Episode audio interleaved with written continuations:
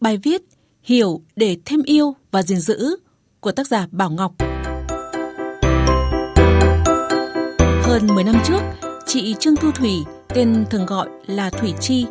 được Dự án xúc tiến ngành nghề nông thôn Tây Bắc tuyển chọn tham gia chương trình của Chính phủ Nhật Bản giúp bà con vùng cao ổn định đời sống từ những ngành nghề có sẵn ở địa phương, trong đó có nghề dệt thổ cẩm. Chị Trương Thu Thủy nhớ lại, sau 3 năm triển khai thực hiện dự án, bà con vừa quen việc thì đã đến lúc chia tay.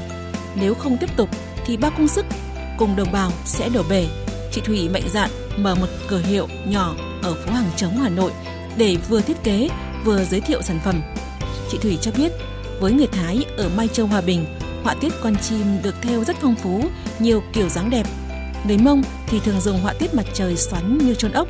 bởi tập tính du canh trước đây họ có quan niệm chỗ nào có ốc sên, chỗ đó có sự sống để dựng lều hạ trại.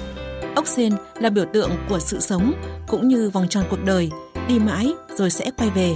Vì thế, sản phẩm của chị Thủy vẫn giữ được hồn cốt của mỗi dân tộc nhưng nâng dần độ khó trong kỹ thuật thực hiện từng sản phẩm cùng đồng bào, cho nên chất lượng ngày càng nâng cao, được khách hàng yêu thích lựa chọn.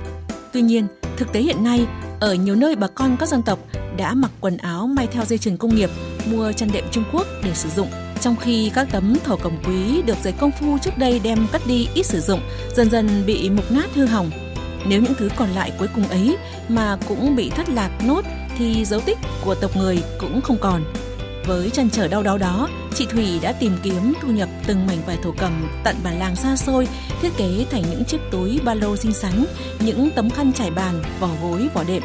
Có những tấm thổ cẩm nhiều họa tiết độc đáo, tinh xảo còn được lồng khung thành những bức tranh được chọn treo tại những không gian sang trọng của các nhà hàng, khách sạn trong nước và được nhiều khách quốc tế biết đến.